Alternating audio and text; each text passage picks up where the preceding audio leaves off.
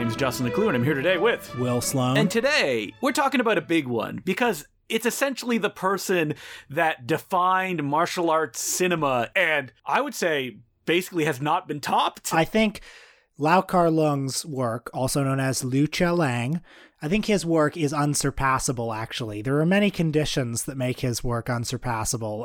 All of them labor-related conditions, probably. Yeah, that people are not making stuff in a sweatshop film studio, that they were not in a torturous school setting to continually work out every single day until they could do all of these crazy moves. But nevertheless, the legacy that he leaves behind, the martial arts films that he made, cannot be denied. He is arguably the most important martial arts director and choreographer of all time. He has made films such as The 36th Chamber of Shaolin, Legendary Weapons of China, Challenge of the Masters, Mad Monkey Kung Fu, so many amazing movies. He directed about 25 films, and almost all of them have something of interest, and it's a great career to talk about because he continually tried to evolve with the times, sometimes to his detriment, but oftentimes kind of revolutionizing what could be done. And he's also a topic that's a little bit intimidating because it's difficult to talk about, and it's also incredibly vast as well. And before we say that, I would like to mention that he has made a film that everyone interested in Hong Kong action movies has seen, a film that many laymen have seen too, and also one of the greatest martial arts films of all time. And I refer, of course, to Drunken Master 2, also known as The Legend of Drunken Master, starring Jackie Chan, a movie that he was fired from. You know what's funny about that is that I thought you were going to say 36th Chamber of Shaolin, which just goes to show how many masterpieces this guy has up his sleeve. I do want to mention Drunken Master 2, also known as The Legend of Drunken Master, because that was certainly the first Lau Kar-leung film that I saw. And when I was growing up, reading such classic works of literature as the essential Jackie Chan encyclopedia, Hi, Jackie Chan, Dying for Action, The Life and Films of Jackie Chan, all those classic books, all of them tell the exact same story, and it was that Lau Kar-leung was hired to direct Drunken Master 2 in the mid-90s, and he left due to creative differences. He wanted to show how martial arts was really done. He wanted to show the full glory of drunken boxing on film and have it be really realistic. And Jackie Chan said, realism is boring. Let's do some movie kung fu. Let's mix it up a bit. And of course, you have two tigers on top of a mountain. One tiger will win, and it's the bigger tiger. If I had to take a guess of how it went, though, I bet you Lau Kar-leung wanted to get down to the work and do it, and Jackie Chan had a more like, I take my time, I'm the boss, no one can press me because I'm Jackie Chan. Yeah, but also I think the conventional telling of the story shows a difference of approach in attitudes towards martial arts on film. I'm sure we'll get into this a bit, but Lau Kar-leung came from a martial arts background. He was a bit of a martial arts purist. Somebody like Jackie Chan wasn't. He did his martial arts films early on, but then later on, he would just sort of mix together styles along with a lot of stunt work, just a lot of goofiness. But the thing about that kind of story, and you hear that when you get into Hong Kong cinema, it's like this old codger running up against this revolutionary that is Jackie Chan, is that Lau Kar-leung loved to mix it up and to goof it up all the time in his movies. So here's a little bit about Lau Kar-leung's history. He was born in Canton in 1934, and as I said earlier, he came from a family of martial artists. His father was a very famous martial artist named Lau Charn, who was a student of the great Chinese folk hero Wong Fei-Hung, who has been the subject of many films, including Drunken Master and Once Upon a Time in China. And in fact, Lau Charn, Lau Kar-leung's father, acted in the Wong Fei-Hung film series that ran throughout the 50s and 60s. It was kind of the first martial arts film series made in Hong Kong. And, you know, those movies don't look at all like what martial arts movies look like today. But those movies also revolutionized the way that action was portrayed on screen, utilizing weapons martial arts as well as open-handed martial arts, which was something that you didn't actually see portrayed that much until, like, the 70s when it came to Shaw Brothers productions, early 70s. Lau Kar-leung studied a style of martial art called Hung Kun under his father, father, he endured very tough training throughout his childhood, doing things like standing in the horse stance for hours and hours at a time, very difficult training rituals that, of course, all the people who endured this horrible training would then create horrifying training sequences for their films much later on. Like The 36th Chamber of Shaolin is one long training sequence as a movie. And clearly this was a trauma that bonded, generations of martial arts stars that they somehow worked through in their films. And Lau Kar-leung worked with his father on those Wong Fei-Hung films from childhood, which led him to just working in the film industry as a stunt person. And when the Shaw brothers began to dominate, of course, he transitioned into their system, working his way up from a stuntman to action choreographer for, who's that? The other probably most famous Shaw Brothers director, Chang Cheh. Now, I am going to pause here for a second to define what the Shaw Brothers is, because sometimes I realize that we talk very fast and new listeners may not understand these terms that we take for granted, like Shaw Brothers. But Shaw Brothers was, in the late 60s and throughout the 70s, the biggest movie studio in Hong Kong. And they specialized in all of the, they made all sorts of films, from dramas to crime films to musicals to comedies to horror films. But they are best known in the West for their martial arts films. And they are kind of like, close your eyes and think of an old Kung Fu movie. That's what the Shaw Brothers did. They're the ones who made movies in these big, beautiful sets with a fakey feel to it. Like, you can see where the wall ends because it's a painted backdrop.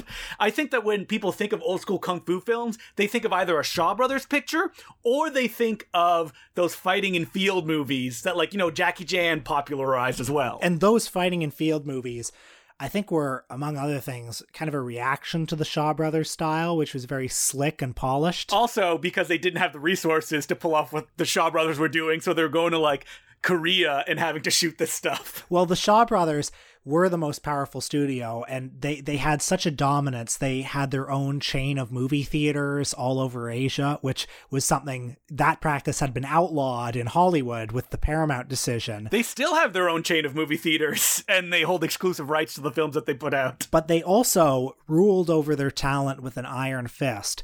Shaw Brothers, they had their big studios, but they also had dormitories, basically, where all of the actors and the technicians would live.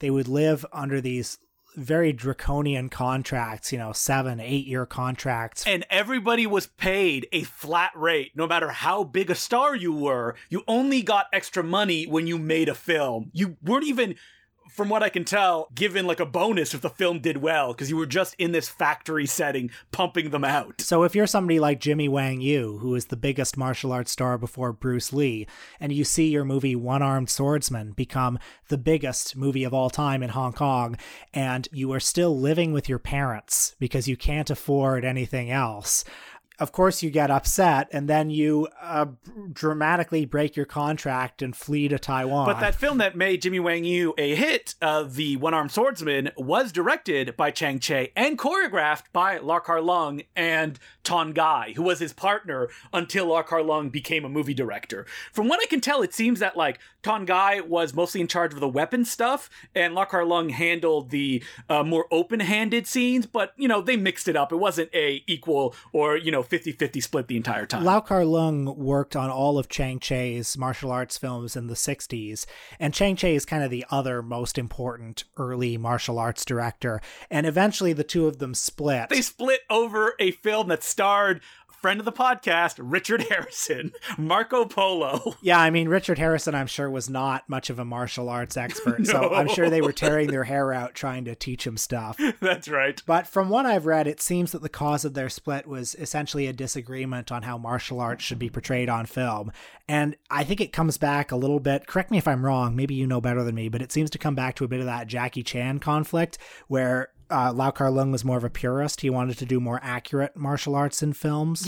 If I had to wager a guess, I would say it maybe comes down to laziness or a lack of specific focus, in the sense that I can see Chang Cheh at that point in his career going, I don't care. I am just churning these out. why does it matter to have to put this much attention on this stuff? And the same thing with Jackie Chan is that, like, Jackie Chan is going for a specific feeling, but he doesn't have the exactness that is the magical sauce to the films that Lau Kar-leung made. One of the difficulties in talking about a filmmaker like this is so much of the appeal is in the seeing of it. How do you describe viscerally the pleasure of a Lau Kar-leung fight scene and compare it to a Chang Cheh fight scene? I mean, I find myself resorting to saying things like some of the flips that these guys do. What's interesting is how his style evolves throughout his directorial career, because early on, he's a little bit unsure of how he wants to do stuff. And some of his early pictures, like Challenge of the Masters, where he did the young Wong Fei-Hung stuff first, before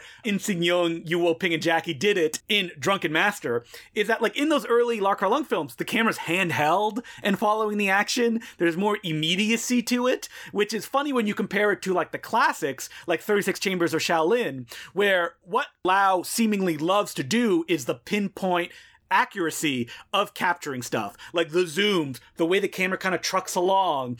And that style, we associate it with a kind of almost stodginess to the action. Like, oh, they hadn't figured out that, you know, you can add more intensity by doing handheld camera work. But then, you know, going through his filmography, it's like, oh no, Lau Kar-leung figured it out. It's just, he didn't like that style. He wanted to do something that was more precise and more like a dance that the audience could appreciate. Because I think the thing that may be difficult for some people when they get into the movies is that they're not always the most dramatically compelling structurally. Is that Lau Kar-leung often, what really interests him is the dramatic arc of a set piece, like a dance in of itself, that you could watch the scene without knowing its context and still gain meaning and an emotional reaction to it. Well, this is what separates a really great martial arts filmmaker from a more mediocre one, somebody who is an actual visual storyteller within the fight scene. I mean, you can watch a lot of like really second-rate martial arts films, you know, a film starring like, I don't know, Bruce Lee, the famous Bruce Lee impersonator, and it's just like, okay, you have to have just a certain number of punches and kicks here, and they have to be punching and kicking for a certain amount of time to fill a quota, you know, to fill the time. But yeah, I mean, the Lau Kar-leung films and the Bruce Lee films, for that matter, you know, actually tell a beginning, middle, end story in each of these fight scenes. I think you are smarter on his fight choreography than I am. I was revisiting bits and pieces of his masterpiece, The Eight Diagram Pole Fighter, and I watched that classic final fight with all the coffins, and I was struck by the sheer density of it. I mean, there are so many bodies manipulating themselves in such complex ways through space and around objects.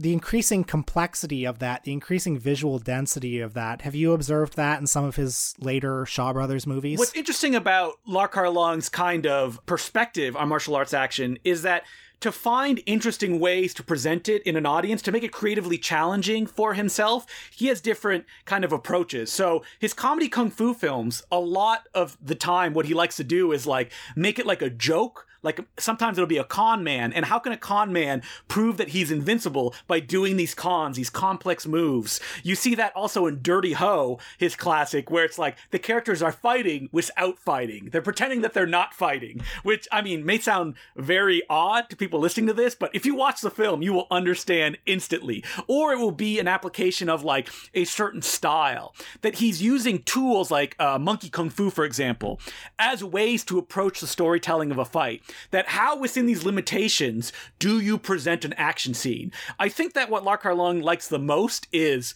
the absence of choice, that if you're given just a limited tool set, how can you do something complex within that and to find really interesting ways to present something that if you told somebody like off the cuff, it would be like, oh, okay, I have an idea of what that is. But Lau Kar-leung is all about like disassembling that and presenting every aspect to the audience in a way that is very physical and is a perfect mixture of performer and camera work and editing all working as one to create this like musical song on screen. God, that's so beautiful. Well, let's talk about his other most famous film, The 36th Chamber of Shaolin. Oh, yeah, I'm excited because I get to have a hot take on this one. Okay, well, I'm going to go with the consensus on it.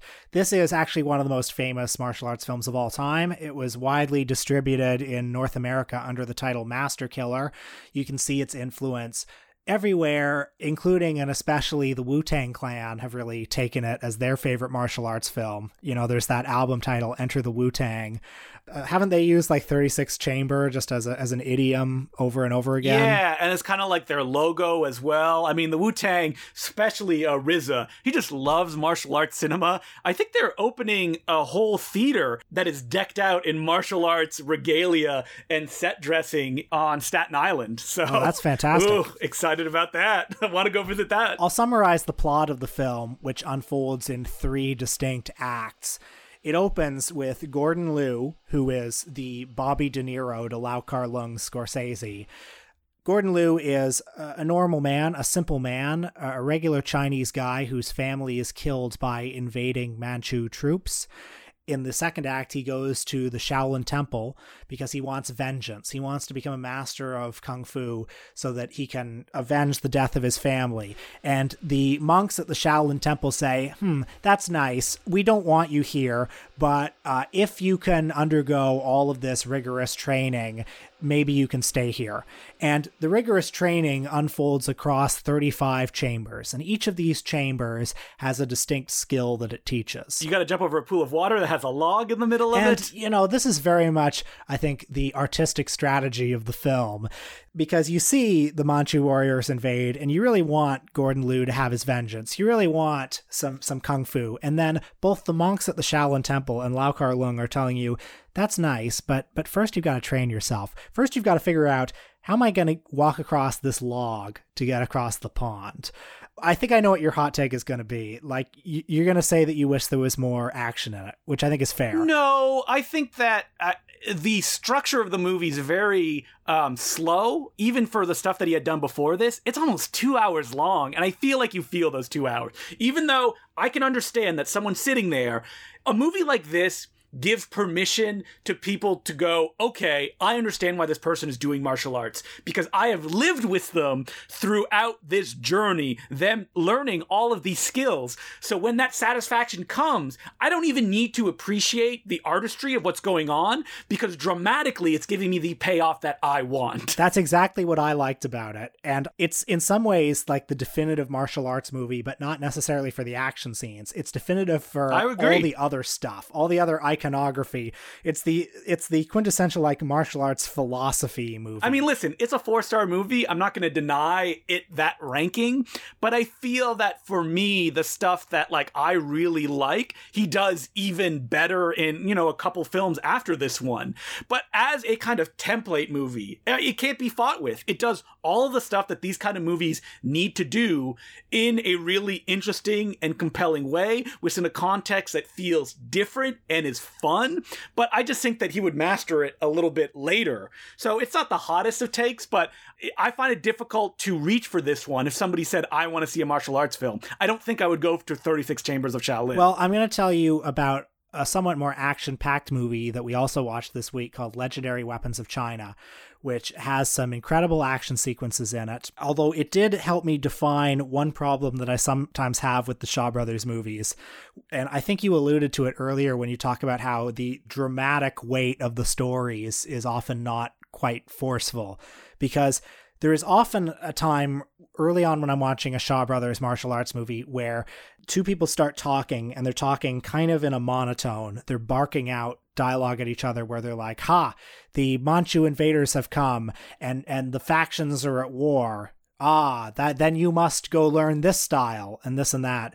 And I always zone out a little bit during those dialogue scenes, you know? Rewatching Legendary Weapons of China this time, I just had a blast throughout it. I didn't think it sagged at all during any of the parts, even though its story is a little confusing if you don't know that Lau Kar-leung has a brother called Lau Kar-wing who looks a lot like him. Yes. And that is a plot point in this movie that I think the film assumes you know both of these people and the slight facial differences, even though they're dressed exactly the same in this picture. Well, I do want to say that I did like this this movie quite a bit, and I kind of let it wash over me. And in fact, Lau Kar-leung and his brother end the film with a stunning weapons fight scene where they go through all of the legendary weapons of China. And just in case you missed it, I think the newest Blu-ray versions have the on-screen subtitles. Every time they pick up a weapon, it lets you know a new weapon is in the game and this is the name. That's right. And so I'm taking notes, being like, okay, I'm gonna get this on Amazon later. I was counting them. I was you're going to get the weapons themselves. You're like, listen, I need this rope dart. Who knows when I'll have to use it? I think what's interesting about Legendary Weapons of China is that it's one of the rare films that Lau Kar-leung moves into kind of the wuxia, almost fantasy swordplay thing. It's not something that he liked to venture in that much. Like, he didn't really do any of the flying swordsman stuff because I think that he had done that so much early in his career that he wanted, again, to give himself limitations to do stuff. But like Legendary Weapons of China is filled with like essentially like gimmicks, and like everyone has a million tricks that they can pull off, each one more creative than the last. By the way, you also ventured into some of the deeper cuts of his filmography, because I think you were trying to get a better sense of some of the lesser known ones. I just wanted to watch all of his films because according to Letterboxd, there's only 4 of them that I have yet to watch. Well, I know that you saw some pretty obscure ones. Did you make any discovery this week? Not really, because the thing about Lau Kar-leung, especially later on in his career, is that I think he kind of came head to head with expectations of what like a Jackie Chan dominated action scene meant, and there's a bit of a uncomfortableness there once you move past the classic Shaw Brothers period and he becomes a bit of a free agent. I mean, we both watched Tiger on the Beat, which is probably his last universally loved film that he directed all on his own. Well, this one comes from 1988, so it is after the Shaw Brothers more or less became inactive as producers of motion pictures. And it's very much in that mid-80s Jackie Chan, urban, stunt-filled Kung Fu mold. And it's a buddy cop comedy starring a wacky Chow Yun Fat and a serious Conan Lee, and they wear ridiculous 80s fashions. Yeah, they're real lethal weapons. Yeah, they investigate a drug ring led by Gordon Liu. The big story of this one is that it ends with an incredible chainsaw fight between Gordon Liu and Conan Lee, where, I mean, I'm watching it, and I'm sure that there's some trickery, some fakery involved. Oh, but there's sparks flying all over the place. It seems like they're connecting. Yeah. It's really hair-raising to watch. And you think, well, it's dangerous just to hold a chainsaw, okay? And then to have them, like, sword fighting with chainsaws. Usually what you would do is you remove the chain of the chainsaw so it doesn't have those cutting-edge blades on them, but it still feels dangerous, and they would still be heavy.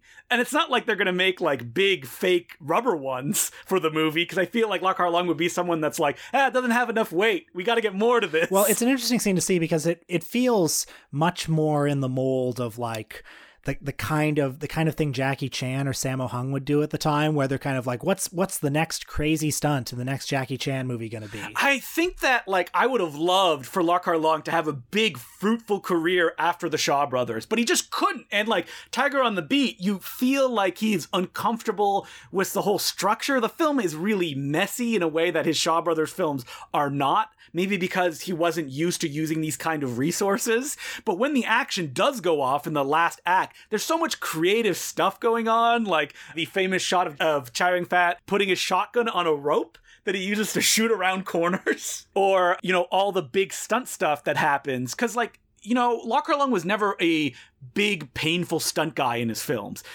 There were some, and a lot of them were really impressive, but he was all about the intricacy of the action being presented on screen. And in Tiger on the Beat, you don't really get that. So there's almost something missing when you just get, like, you know, Conan Lee fighting some dudes in a bathroom and they're smashing through these glass panels and it's crazy, but like you want that shotgun on a string, which you feel is more up to Lau Kar-leung's passions. Like, this is what he likes to put on screen. Well, after the demise of the Shaw Brothers, I know that his career had some lulls Tiger on Beat was a significant hit, but there were some other ones that weren't really hits. Wait, I should point out, we're calling it Tiger on Beat, which is what like the DVD and poster said, but it was fixed to Tiger on the Beat, but it's more fun to say Tiger on Beat. Yeah, I like Tiger on Beat, which is the on-screen title of the film. The person, probably some white guy, who was like subtitling it, like just doing a half-assed job. And I know that Drunken Master 2, when it was a huge hit in Asia,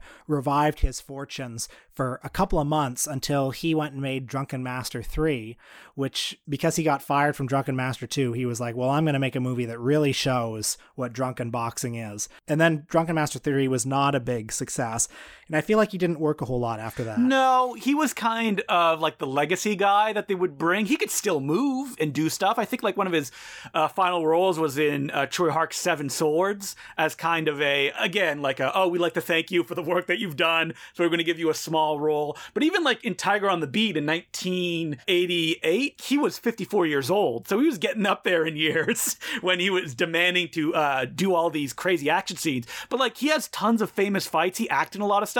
He has the best scene of Sammo Hung's pedicab driver, where he takes on Sammo Hung in like a stick fight, which is amazing. So he was still around, but you almost feel like the producers believed that, you know, the industry had moved beyond him, and that like, you know, we'll keep you around, do little stuff here or there, but he did not have that structure of the Shaw Brothers to allow him to just continue making films, experiment, and do interesting stuff. But if people have been listening to this and they've never seen any of his films, would you recommend 36 Chambers of Shaolin as like the first one that they should go to? Not necessarily, although, I mean, generations of people have been watching it and enjoying it, so I don't know. Maybe it would work for people, but I think I would recommend The Eight Diagram Pole Fighter just to show like what he was capable of, and indeed what human beings are capable of, you know? We didn't talk too much about Eight Diagram Pole Fighter, but what's interesting about that one is it's also a film that is angrier than anything that he's ever done, more violent than anything he's really done, other than the stuff he did with Chang Cheh, because at the time the co-star of the film, Alexander Fusheng, passed away in a car accident while filming the film, and you can feel those kind of like emotional shockwaves run through the end of the picture. I mean, I would say people check that one out, and also check out Heroes of the East, which is a great comedy kung fu film where Gordon Liu plays like a Chinese man who marries a Japanese woman, and they get into a fight every day about what is better, Chinese martial arts or Japanese martial arts. And then Gordon Liu's wife's family shows up, and he has to fight like every style of Japanese martial arts. And it's not like an insulting picture. It's one like that obviously loves like the different forms of Chinese and Japanese styles, but it's also one that's comedic. It moves really quickly and gives a lot of variety, so people may not just get tired of just watching like, you know, martial arts play on screen, which I could understand if people check out something like Dirty Ho, for example. When you watch him at his best, you see the pinnacle of a certain kind of human achievement. Absolutely. And I think that if more people can be aware of him, because I don't even think he's a name as common as like Yu Wo Ping to people, because he never had any Hollywood work. Actually, that's a lie. Do you know what Lau Kar-leung actually choreographed? And this is on record that it's true. Teenage Mutant Ninja Turtles 3. Wow, okay, I might actually have to check that one out then. Not famous for its action scenes. You know who was a stuntman on that film? Oh, who? Bruce Lapp. Wow, what a gallery of stars on that. All right, so as per usual, if you have any letters, you can email us at importantcinemaclubpodcast@gmail.com. And we have a letter here from Alexander Ross, and he goes, 300th episode suggestion. Hey guys, last episode there was some discussion about what the 300th episode was going to be about, and I was appalled that you only talked about Shrek and James Bond. Those series have already been done to death by every film podcast ever.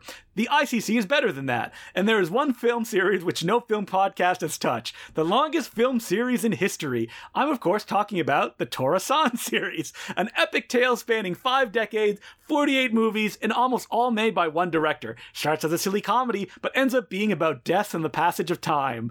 What's there not to love? The question is, do you have what it takes? Kind regards, Alexander Ross. I've actually never watched a Tora-san movie. I am aware of them, though. I'm ashamed to say that I am not aware of them. What are the Tora-san movies? They're like Japanese films, and like he said, they're about like this one actor, and, you know, every movie kind of explores his life, and because they lasted so long, it essentially becomes like Beyond Sunrise, but just in really long movie form. There's specifically a Japanese thing, and as I said on this episode, I have never had the same affinity for like Japanese cinema, which I do really like, as like the rest of the world. Like, I look on Letterboxd and people are just logging Japanese films like crazy. And I was like, I wish I could have the same passion for those. I mean, I'm very interested in the Tora-san series. I mean, it sounds like... You love, like, movies that document someone's life as they wither away. Yeah, I mean, I like those Truffaut movies about Antoine Doinel. And I mean, they only keep up to him in his mid-30s. But the issue with that is that that's way too many movies. That turns into a TV series, which Will does not watch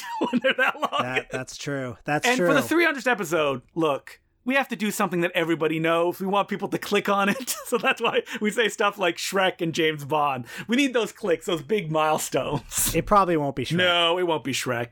Or will it be? Oh, wait, I should point out before I forget that we're doing a drive on Patreon to get 400 subscribers by the end of the month. And if we do, me and Will subject ourselves to another movie marathon. If you guys missed out on our Earnest-a-thon, which I pity you because it was great. Will went insane watching them. You're going to want to subscribe to this. Tell your friends to subscribe. Family, get everybody in there so we get to 400 subscribers. You can go on the Patreon once you have subscribed and you can vote on which one you want as well. I believe the American Pie Saga is leading. The real Black Horse, I didn't think that one was going to lead. So what are the other options they can choose from aside from all the American Pie films? Not all the American Pie films. 5 American Pie films. Oh, well, sorry, all the theatrical ones. I think we would probably have to do one DTV one to fit that 5 movie rule. But the other ones are John Cleese Needs a Paycheck, where we would watch, bad John Cleese movies, which other than the ones he did with Monty Python, pretty much everyone except for A Fish Called Wanda. Yeah. We would also do The Last Days of Jackie Chan in Hollywood, because, you know, we haven't talked about that enough. And wait, what is the other one? I don't remember. Oh, it's the DreamWorks films, No Shreks Allowed. So like Shark Tale, B-Movie, some other ones in there that DreamWorks did. Some real stinkers. I mean, that's the one I really don't want to have to do. I would love to do the John Cleese Paycheck movies. That's my favorite, which I think probably won't win, but I would encourage people. No, that's definitely not going to win. And I haven't thought really of American Pie since I was a teenager. I don't revisit those films. I have no nostalgia for them, so I'm interested how they hold up. Because speaking of telling a story, they did like an American Pie reunion film like 10 years later as well. I remember that came out, and I remember nobody caring. No, it's like people do not have nostalgia for this property. Well, thank you very much for that letter. And our next letter goes, ICC appreciation. Ooh, I always like when it starts like that. And it goes, Dear Justin and Will, after a couple of months, I almost made it through your back catalog. Life feels empty now, but you helped me get through lockdown, and I'm thankful for that. Oh, well, thanks. I was quite desperate looking for a new film podcast after Film Comment basically shut down, and Peter Labuza's The Synthephiliacs took a turn and went deep into media studies. Ooh, pour one out for Film Comment. I did like listening to that podcast. Oh, it's a great podcast. When I checked out your feed and saw an episode about Luc Moulin, I knew I had the right address. That was before I noticed your specialty, seemingly interchanging between hardcore pornography, Hong Kong action movies, obscure regional filmmakers, and established canon of film history. You were also really funny. My girlfriend regularly thinks I've gone crazy when I start giggling while listening to your podcast. It always seems like kind of surreal to me that somebody would be listening to us and like laughing at something that we said. Yeah, I don't think we're funny at all. No, I think we're very serious. Thing is, I know all of Justin's shtick. Justin knows all of my shtick. So we're just stone-faced. We're like an old married couple at this point. There are no surprises. Any laughing that you hear me say, it's just canned laughter I took from one of the early episodes and then I just kind of like, you know, put in. And the letter continues. Also, I pride myself on my openness to all kinds of film. You broaden my horizon. I actually checked out some Kung Fu films I found on Netflix and watched Matt Farley's Druid Gladiator clone on YouTube. Didn't fall for it instantly, but I certainly saw the value in it. Also, I prefer snobbier fare. Please don't ever change anything about your choices of subject. Ooh, Druid Gladiator clone, not the Moturn film I would recommend first. Yeah, I would probably recommend Don't Let the River Beast Get You or Local Legends. Both those films on a double bill. You're in for life after you see those. And if you don't like them, there's no saving you. And it continues. If there is one thing that I feel is underrepresented on the podcast, it's documentary filmmaking. I'd love to hear your take on the Harvard Sensory Ethnography Lab, direct cinema of the 60s, or the work of the GPO Film Unit, led by John Grierson before he got to Canada.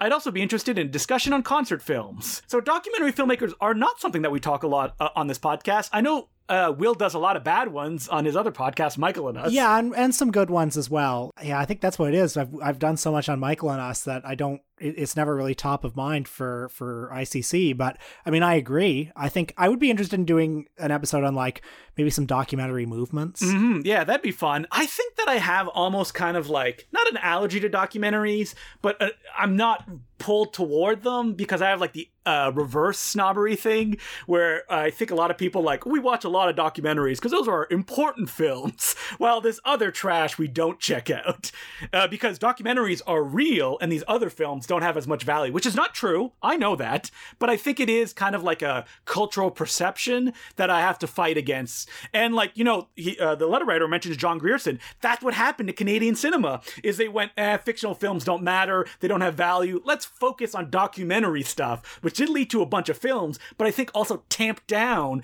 the kind of narrative movement that could have happened in Canada. And anything that did happen was people tricking documentary funds to give them money to do fictional stuff. Like Going Down the Road and Nobody Waved Goodbye, which were originally supposed to be documentaries, and then they went in the other direction. But like Will said, there's a lot of stuff that we can tackle and will tackle because we have to cover every single film, filmmaker, artist that was ever made before we end this podcast. Yeah, so between episodes number 700 and 800, expect a lot of documentary film. Right, when we run out of everything else to talk about. The letter asks, now it's time to give something back. Of course, there's Patreon, but if there's another way to support you, I prefer that over a platform that takes a cut into your hard-earned money. Let me know if there's another way to give you money somehow. Otherwise, I'll just join the club. Maybe occasionally listen to Patreon episodes, even though they focus on the stuff that I'm less interested in. Yeah, I think that's probably the best way, although if you want to send me some money on PayPal, just out of the goodness of your heart, by all means. Yeah, we could probably take PayPal payments from importantcinemaclubpodcast@gmail.com. Send us your thousands and or millions of dollars.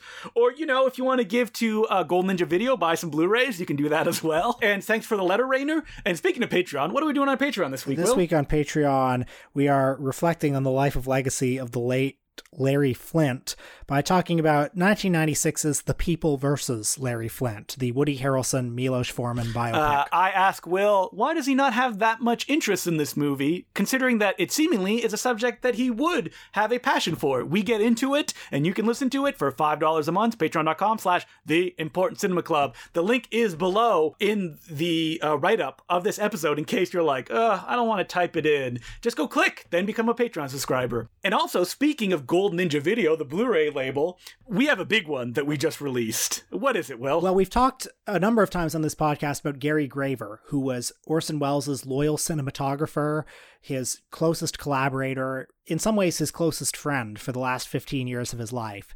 He was also an avid collaborator of Fred Olin Ray. He filmed an Ed Wood script. He worked on hardcore pornography. He worked in all facets of the Hollywood ecosystem. Gary Graver has an unbelievable career, and we have a new Blu-ray release paying tribute to his career. We would have done this earlier if we could have found like that one great film that we would want everybody to see. But the issue with Gary Graver is that, especially the stuff that is available in the public domain, none of them really hit those beats. They're all interesting perspectives into his life, but like it was tough to find that one movie. So instead, we decided to do a whole package, like Will said, about his life. It's called The Other Side of Gary Graver, because of course, Gary Graver shot Orson Welles' last film, The Other Side of the Wind, and it is an insane package that, like, looking at what we finally put together, I was like, wow, this is a real love letter to the guy. Because what is included, Will? There are a couple of feature films. There's his first directorial credit, The Embracers, which features a couple of extra minutes that you can't find anywhere else. A couple minutes of nudity at the beginning of the film,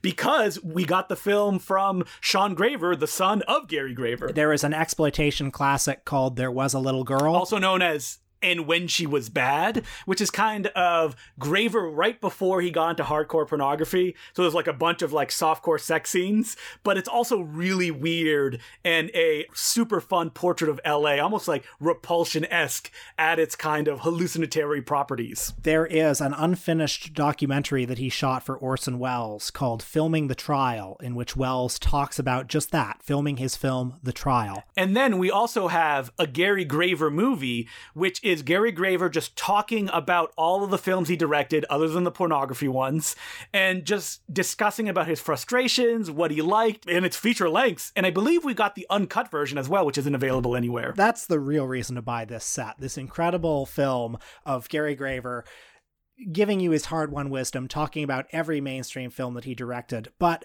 in addition to that, there are a slew of special features. There's a commentary track by Justin and myself on The Embracers. There are video featurettes and discussions talking about Gary Graver's cinematography credits and his work in pornography. There are also interviews with people who knew him, his biographer Andrew Rausch and the actress Jewel Shepherd, who was in Party Camp. There's more, right? I mean, oh my God. There's a whole conversation that I have with the two writers of The Schlock Pit about Graver's role in pornography and his work with Fredel and Ray, because those two guys are co-writing the biography with Andrew J. Rausch. So we got, like, this is a Gary Graver smorgasbord here. There's liner notes by Will Sloan, including his interview with Sean Graver and Jeff Graver as well. Oh, there's so much stuff. Anybody interested in any facet of film and Hollywood will find something to sate their appetite. And it's here. A mere $15, limited to 500 copies. You can pick it up at goldninjavideo.com. So, Justin, what are we doing next week? A filmmaker that every young director has close to their hearts if they grew up in the 90s and early 2000s. It is Robert Rodriguez. Yeah, and Robert Rodriguez, I was interested to do this too because he's somebody who was one of those Sundance guys like Tarantino and Kevin Smith and Steven Soderbergh. One of those guys who really popped off, you know, with all those stories about how he made El Mariachi for such a small amount of money, selling his plasma apparently to fund it. And then I feel like in recent years, he has just kind of faded away. I mean, he's remained prolific, but you don't hear people talk about him the way that they talked about him 20 years ago. And if anything, from what I've seen, it seems that his craft has deteriorated. Yeah, Robert Rodriguez is a fascinating filmmaker who has followed his passions and has also seemingly got lazier as he's gone along, almost realizing, I don't need to make all this effort to actually entertain the audience. And his career has been really interesting, from being the guy who made the $7,000 movie and taking over Sundance, because he also went into the kid movie racket. He started his own film studio. He started his own TV channel. And he just made a big budget flop that was Battle Angel Alita for James Cameron. He directed a bunch of episodes of The Mandalorian as well, the big Star Wars Disney Plus show. So he's still out there, but I don't think he has the same fan base that he did when he was coming up with El Mariachi, Desperado, Faculty. And I think we're going to explore like what that evolution is, and we're going to do it by watching El Mariachi, Shark Boy and Lava Girl, and of course, Machete. Well, I look forward to that, even though I think some of those movies are going to be maybe a little bit difficult to revisit. You mean 2/3 of those movies? Yes. And maybe even 3/3. Who knows? Yeah. Oh, you know what? El Mariachi, while not my favorite, it does have that kind of like can-do attitude that it's still fun to watch it now. So until next week, my name's Justin Decloux. I'm Will Sloan. Thanks for listening.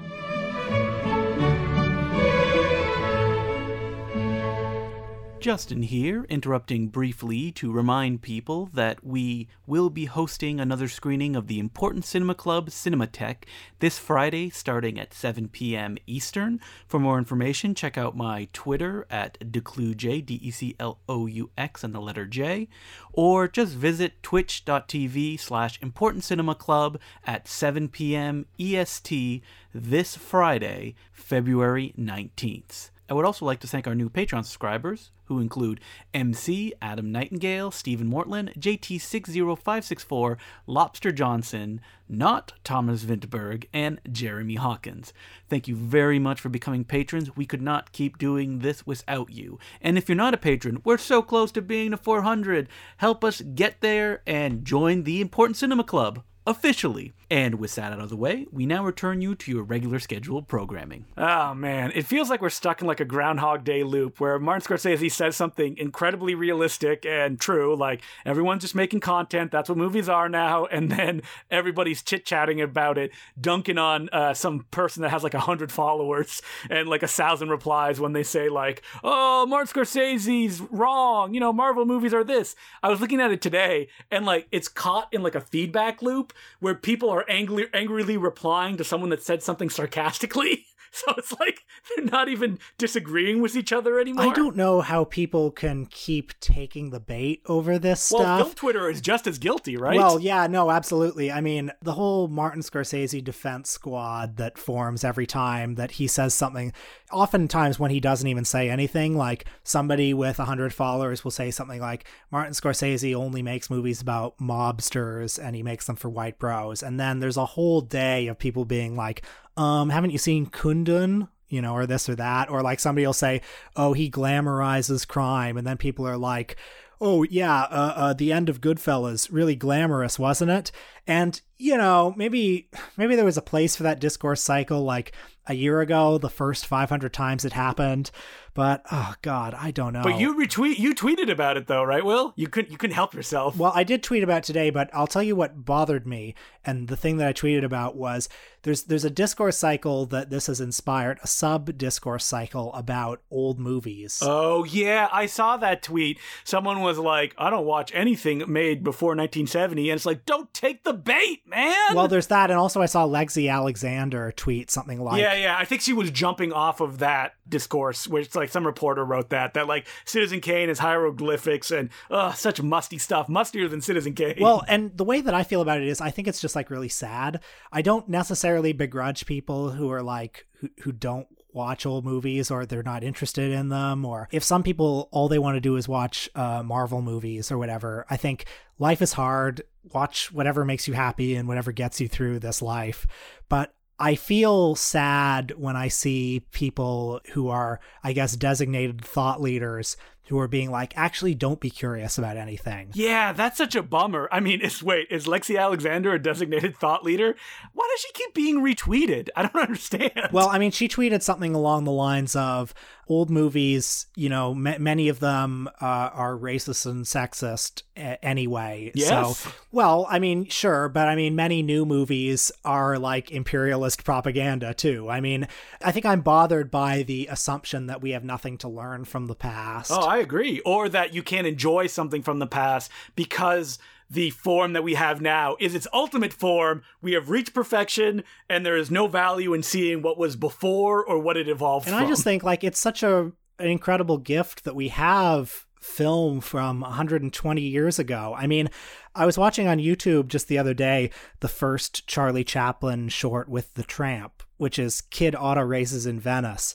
And they went in 1914 to a soapbox derby that was happening in California, and they just improvised 6 minutes of comedy where Charlie Chaplin is dressed as the tramp and he's pretending to harangue a newsreel photographer. And you see all the people in the audience and they don't know who Charlie Chaplin is. They think it's a real tramp. He's not famous yet. That's how old this film is. And you see the real people. You see the way they were dressed. You know, you see what a soapbox derby looked like 107 years ago. I mean, I think that's just an incredible privilege. And why wouldn't you be interested in that? And that's just putting aside the fact that like there are so many old movies that are so entertaining and accessible. I mean, you know, if I were selling somebody on an old movie, I would say, watch a Buster Keaton film, watch Detour. I just feel sad that some people will kind of stubbornly not allow themselves the privilege of that. You almost want to take them aside and ask them, like, why do you feel this way? Like, do you think that you are smarter than the people back then? Because, like, our life sucks in different ways than it did back then. And we've done a lot of improvements, but like, we're still people. Like, the movies have not gotten that much better. It's like saying like, you know, music now, so much better because we know so much more stuff. It's way more catchy. It's like, well, that's not true. It's the same thing with movies. Style has changed. Black and white went to color, but black and white, like, it can be so much more dramatically powerful because of the tones that are being shown on screen. Like, it doesn't need to reflect life. The stuff that you watch on Netflix doesn't look like real life. It looks like desaturated garbage. I mean, fuck, you watch a movie like Rebecca, the Netflix Rebecca, and then you put it up next to Alfred Hitchcock's Rebecca, and it's like, tell me what movie is more entertaining. Tell me what movie is more beautiful to look at. Tell me what movie is better paced. And okay, that's just a matter of taste. Let's take the Lexi Alexander argument that movies are so much more progressive now, and we should consign all of that other stuff to the dustbin of history. that, you know, in the first half of the 20th century, it was possible for working class people to make films. It was an industry that was built on working class people. And of course, it was an industry that was also built on racial subjugation and subjugation of women. I mean, that's absolutely true also. But now that continues to persist. And it's made all by the children of millionaires. It's made by Sam Levinson. Yeah.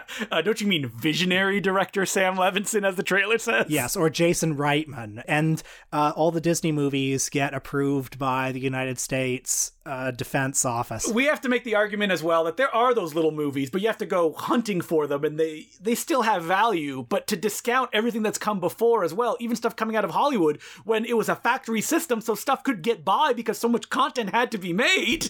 I just don't understand. It doesn't make me angry. It's like you, it makes me sad that someone would like limit themselves like that, and they wouldn't have, you know, the intellectual curiosity to give themselves experiences that you need to go hunt down and that is different from the everyday. Yeah, I think if somebody says, look, I've had a long day at work, what I really want to do is watch, I don't know, Law and Order again or something like that. Law and Order or watch Love Island on a streaming service. I would say, fine, totally fair. Do whatever makes you happy.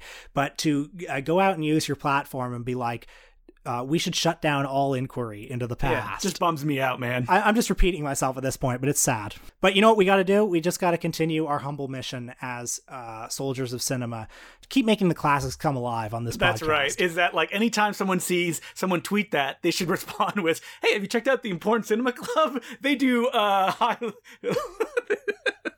please don't. Show them our Jacques Tourneur episode. Yeah, that's right. Or Luc Moulet episode, or our Sean Costello episode.